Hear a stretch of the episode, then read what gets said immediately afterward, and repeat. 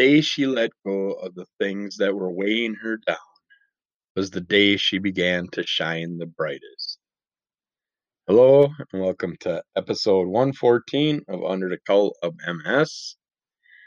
This is the MS Deep Dives episode, so basically all about MS. And we're going to start out finishing up on household accessibility, uh, help you can have, things you can do to help with your accessibility around the house as you, if you progress throughout your MS thing and have to have different uh, aids like walkers, canes, wheelchairs, stuff like that. And these are things that can help you around your home to make your house a little bit easier to get around instead of constantly getting stuck and frustrated and just amping up your system. So, assistive tech, assistive technology prof- professional is a carpenter out there that knows all the requirements, the measurements, the rules, the regulations. I mean, all states can be different or whatever, so you got to get one from your state. But if you get them, they'll find out what you have the most trouble with. They'll do any type of upgrades you want done that will be set to the right standards. And they're qualified to assess your situation and offer suggestions to make your home safer and providing you extra independence instead of constantly getting frustrated and trying to reach things you can or get through doorways and stairs and all that stuff. But they'll make sure that your steps are up to code, which in most places is like a maximum height of seven and three quarter inches. But uh, you can build wooden ramps, you can build concrete ramps, ramps. There's modular ramps, which are steel structures that aren't really portable, but they're permanent structures, but they can also be moved to a new home or put in your garage if you want them out of your way for a while instead of having a permanent concrete or structure or a wooden one that rots out over the years.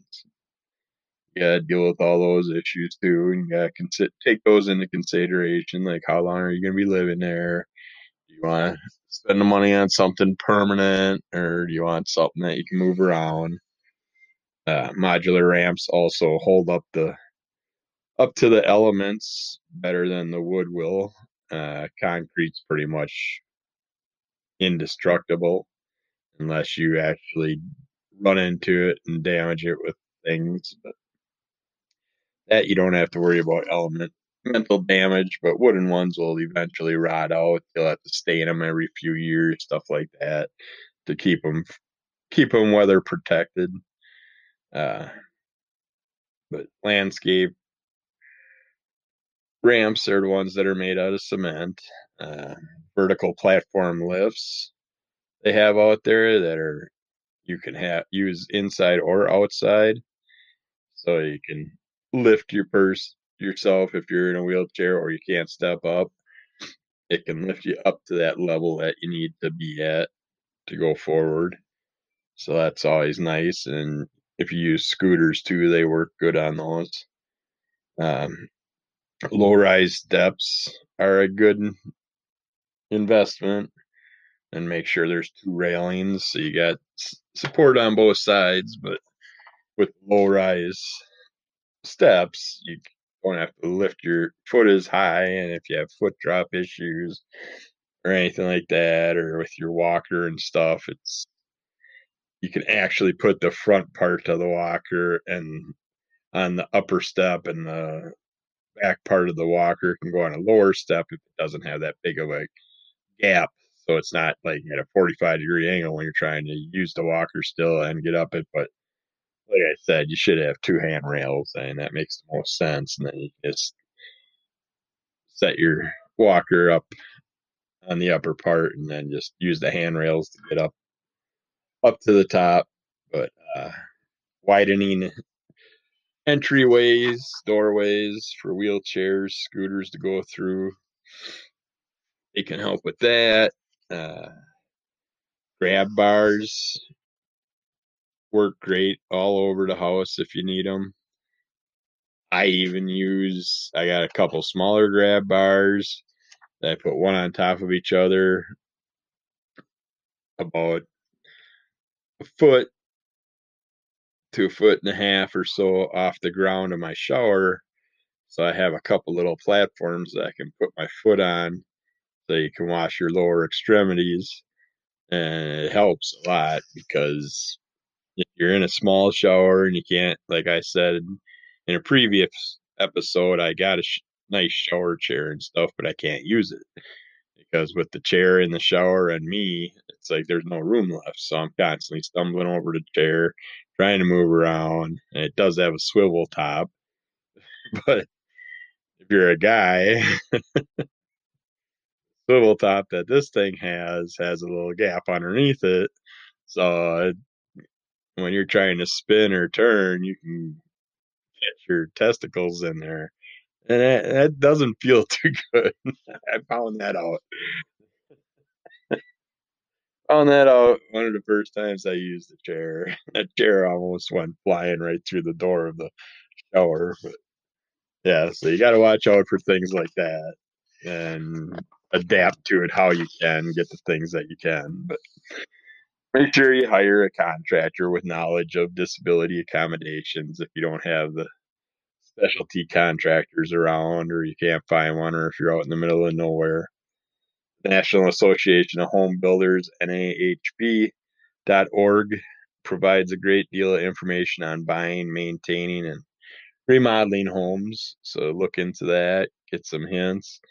It's nice. Like uh, you, if you're in a wheelchair, you're gonna want slots in your kitchen that you can actually get your leg part of the wheelchair into and under the counter, so you can work at a counter that's at the right level, and you're not sitting there a foot or two back from the counters, leaning forward trying to do stuff, and then your chair moves and your knife slips and you cut your hand or something. It's yeah, there's lots of you might as well modify your home to make it work for you. And I understand if you're renting and stuff, you got to worry about that. But you can also talk to landlords. If you're a long time tenant stuff, they might adapt to you and help you out.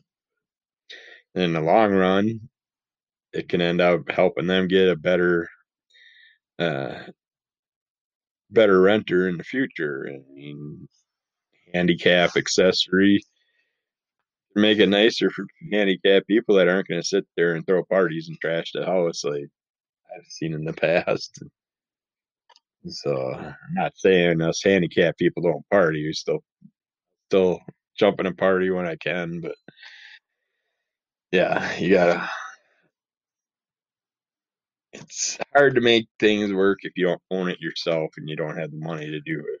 So there is a lot of things you gotta look into, but there are resources you can look to for help. And there are temporary temporary changes you can do to adapt to it. I mean, there's tables and stuff you can get or get designed to put in your kitchen and use it as like a a cutting board table, and then you can also use it for doing all your other stuff on it. And that way, you got a nice movable table that you can get your wheelchair under, or whatever, your knees under if you're sitting down, and chop away at all your food and do your food prep and stuff with one of those. Lots of ways to look at it. You can lower light switches and raise electrical outlets to wheelchair height. That's a nice little trick to do. And one thing you want to do when you if you're looking at a new place and stuff, make sure there's outlets that that each room has at least two to four outlets. And it's so annoying when you put up some furniture and the only outlet you have is behind your couch or something. So take that into consideration if you're looking at a new place. Uh, sinks can be made wheelchair accessible by, by removing the cabinet under the sink and leaving it nice and open for you so you can get in there and do dishes or wash your hands or whatever without struggling. your stove. You can switch to a cooktop with an open space under it. And there's so many nice cooking utensils nowadays. You don't even need a stove. Uh, air fryers, I love, and now they got the multi level air fryer, so you can do a main course, sides, all that. Uh, your standard flat skillet I use for so much stuff when I'm making ground meat for spaghetti or tacos or anything like that. And that works great for that. You can fry up burgers in there, microwaves. And there's so many different options out there. You can find things without a stove. I mean, I one of my favorite places me and my wife lived was in Libby, Montana. We were in a little house and we this was way before I knew about my MS issues and I ripped my back up working for Mayflower Moving on a screwed up job and we ended up renting a house up there and it uh we couldn't afford to put the uh, propane in the heater tank. We couldn't afford to fill that. And our happy days were just being able, when we had like five bucks or 10 bucks and we could walk across the street to the gas station, get a couple sodas, a couple movies, and go back home and enjoy that. Uh, simple things in life, but we couldn't afford to fill our gas tank for heat. We couldn't afford uh, certain electrical devices, grill, uh, oven, a stove, uh, refrigerator, stuff like that. And thankfully it was winter time. So what I did was I stuck a cooler, a big igloo cooler in a snowbank outside the door, filled that with our food. That was our freezer fridge. And then all we used for cooking accessories were our flat skillet, our microwave, our toaster oven. Mean, there's, and we survived off that. And that was some, one of our funnest times ever. And we also had a wood burning stove, so you can like boil water on top of those, which is nice. Uh, actually cook eggs. There's a lot of stuff you can do with a wood burning stove as long as you got the one with a decent top on it. But, but yeah, Sink faucets can be turned on by touching or waving nowadays. Yet side side hinged wall ovens that open like a regular door and allow for easier sliding in and out of food. There's drawer dishwashers that are easier to load and empty. They got uh, two tiered countertops are a good idea for people if you're living with someone you're handicapped and you're spouse isn't or children and this way you can have the regular countertop level and then a lower level for you. Whatever works and that's nice and helpful. Uh, there's tons of universal designs you can go and find out at your hardware stores and home improvement stores and they'll walk you through just about everything. Uh, but you want it set up. So with if you are in a wheelchair you can sit lower if you might see yourself in a wheelchair in the future. This way you got the upper platform for now and then later on you got lower platform. It also works well for people who are fatigued to easily sit down and do your prep work and stuff on a lower counter so your fatigue isn't wasted your energy levels aren't wasted. You fatigue out while you're cooking. Uh, lower tall bar heights, then you can buy a bathroom sink that is lower. They got roll-in showers now, and they got showers now that don't even have a little lip or anything. You just got the big drain hole and all that. Basically, makes their make their whole bathroom one shower floor. Nice. Uh, walk-in tubs and hydraulic lift tubs. And then, of course, your grab bars are important for balance problems to help study steady you and stuff, and they're very handy in the bathroom. Uh, aesthetic grab bars they have. Uh, you can go to grabbarspecialist.com to see all kinds of different types, what they have, different links and stuff, and whether they're just part permanent attachment or temporary. They got suction cup ones, and they got ones that you screw in, mount to the wall permanently or whatever. Widening the bathroom doorway is helpful. Doors can be reversed, so they open out instead of in if you need it for extra space. Uh, pocket doors that slide inside the walls are nice. They got the accordion doors and stuff you can get. Uh, offset hinges can be used to create more space. You can check out things like that at, at adaptiveaccess.com. When thinking about major remodeling, ask yourself if it's smart or if you would be or if it would be easier to find a more accessible place for you to live. Accessible homes and apartments are much easier to find today. A lot of people are going by those codes when they're doing the construction work. Uh, MSAA has a equipment distribution program where you can get durable medical equipment and daily living aids Equipment Distribution Program offers a selection of safety and mobility items free of charge to qualified applicants who have a diagnosis of multiple sclerosis. They got things like bathtub safety rails, easy grip utensil sets, grab bars, hand safety rails, leg lifts, manual wheelchairs, quad canes, which are nice because they can stand on their own uh, shower chair, walker with a seat and four wheels. And if you're interested in checking that out and seeing if you qualify, go to mymsaa.org backslash equipment, or you can call 1 800 532 7667, extension 154. And I assume this is only for people in the United States, of course. I know we got a lot of followers and other countries, so you got to take that into consideration too and see what you have available for you in your area. Uh, they have ramp equipped vans. They have lifts that are available to mount specifically to you for UF or specifically made for SUVs and stuff like that and vans that you can get added on to your vehicles. Uh, it's important for people to research and know what they want before approaching a vehicle modification company. The occupational therapist can help you out.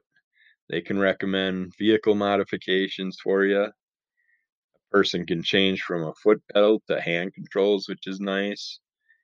And I guess I don't know if anybody out there watched the Super Bowl, but I forget which company it was they got the one vehicle now where you can set it on cruise control and take your hands off the wheel, and the thing will drive for you. So that's it's nice and scary at the same time.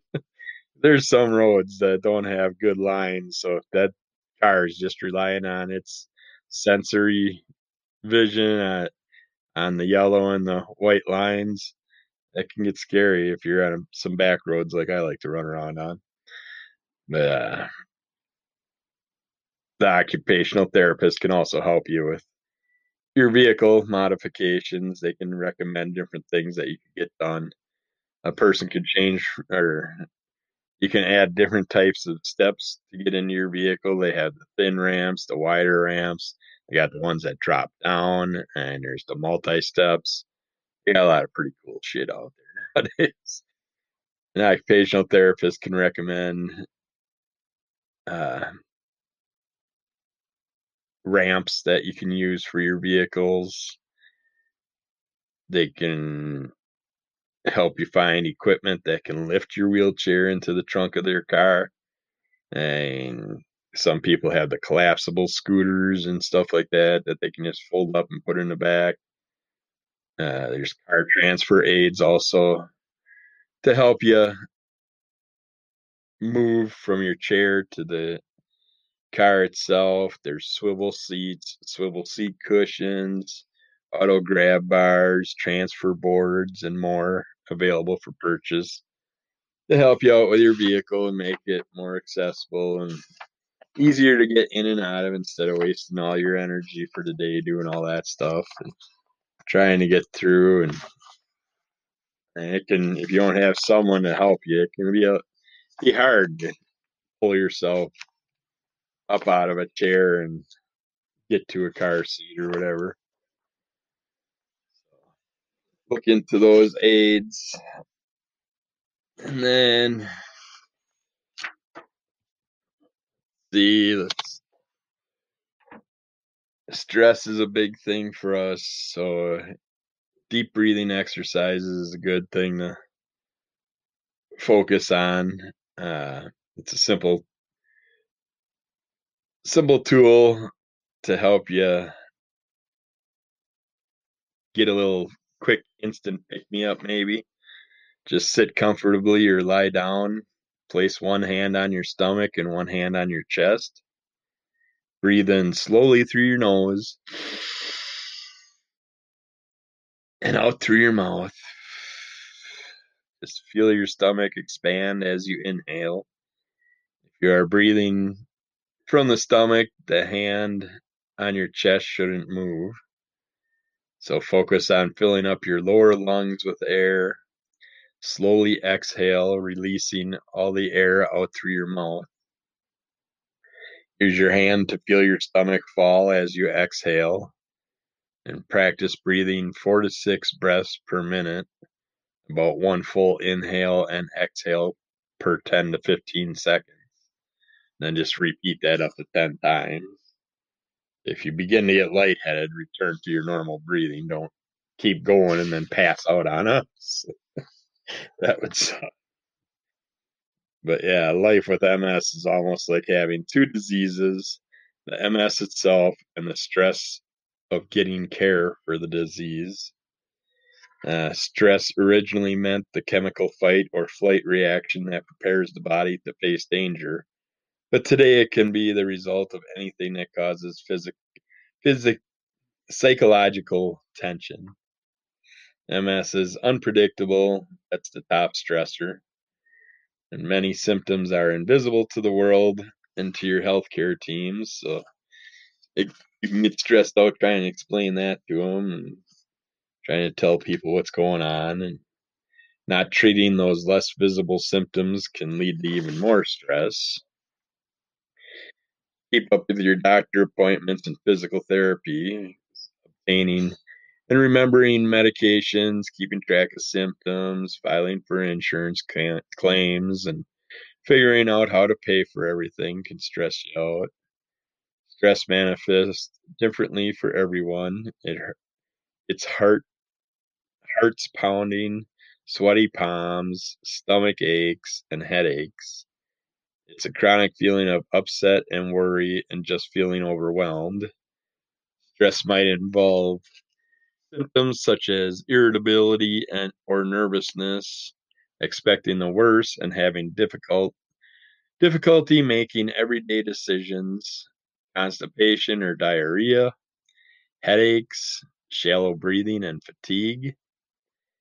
Any challenge people with MS face may seem worse when they're stressed because it further taxes their already limited reserves of energy.